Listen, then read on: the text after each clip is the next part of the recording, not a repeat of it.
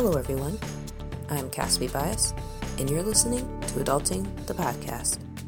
This show covers all you need to know about life after college and how to survive adulthood. Today I'm reading another couple of diary entries for my segment, Diary from Younger Self. These entries cover my life as I transitioned from college into the quote unquote real world back in 2016. This particular entry is from May 7th, 2016 to May 18th, 2016.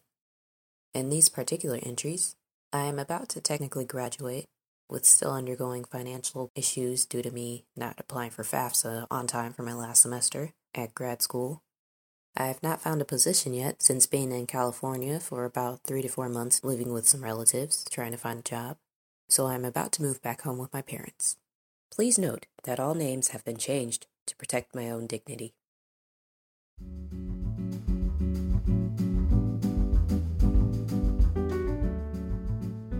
Today is May 7th, 2016. I'm realizing a lot of things today. My federal loan repayment starts May 18th, not June. I still have no job. I was only offered one internship opportunity thus far, and I can't take it because it's unpaid here in LA.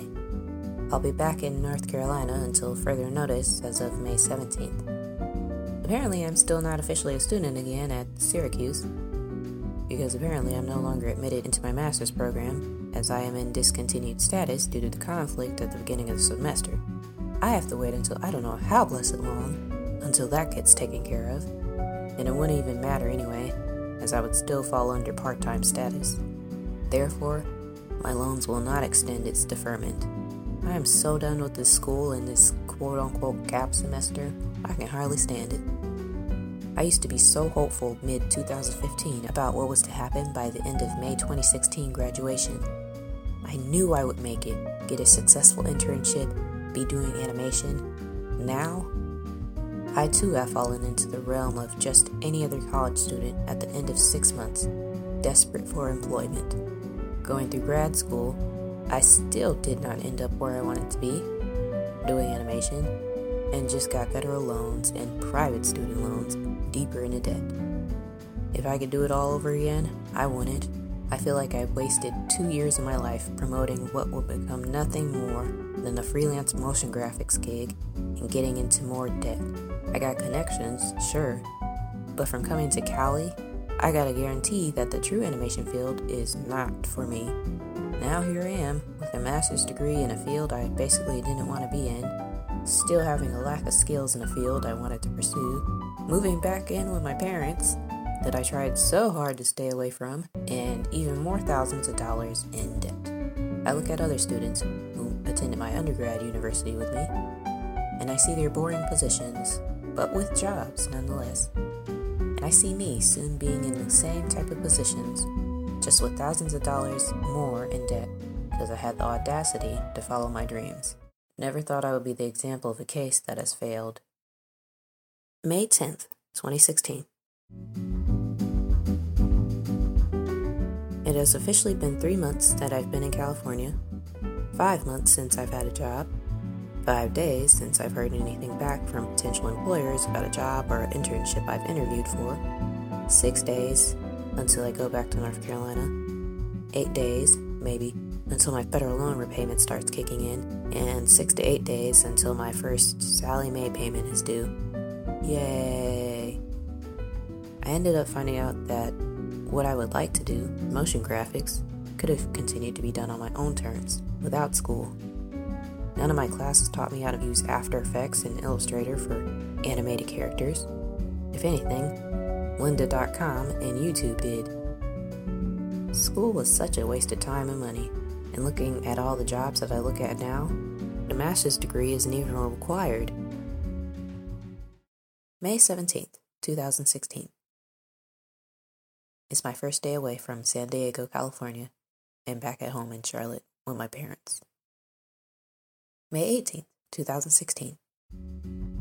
It's my second day in Charlotte, North Carolina.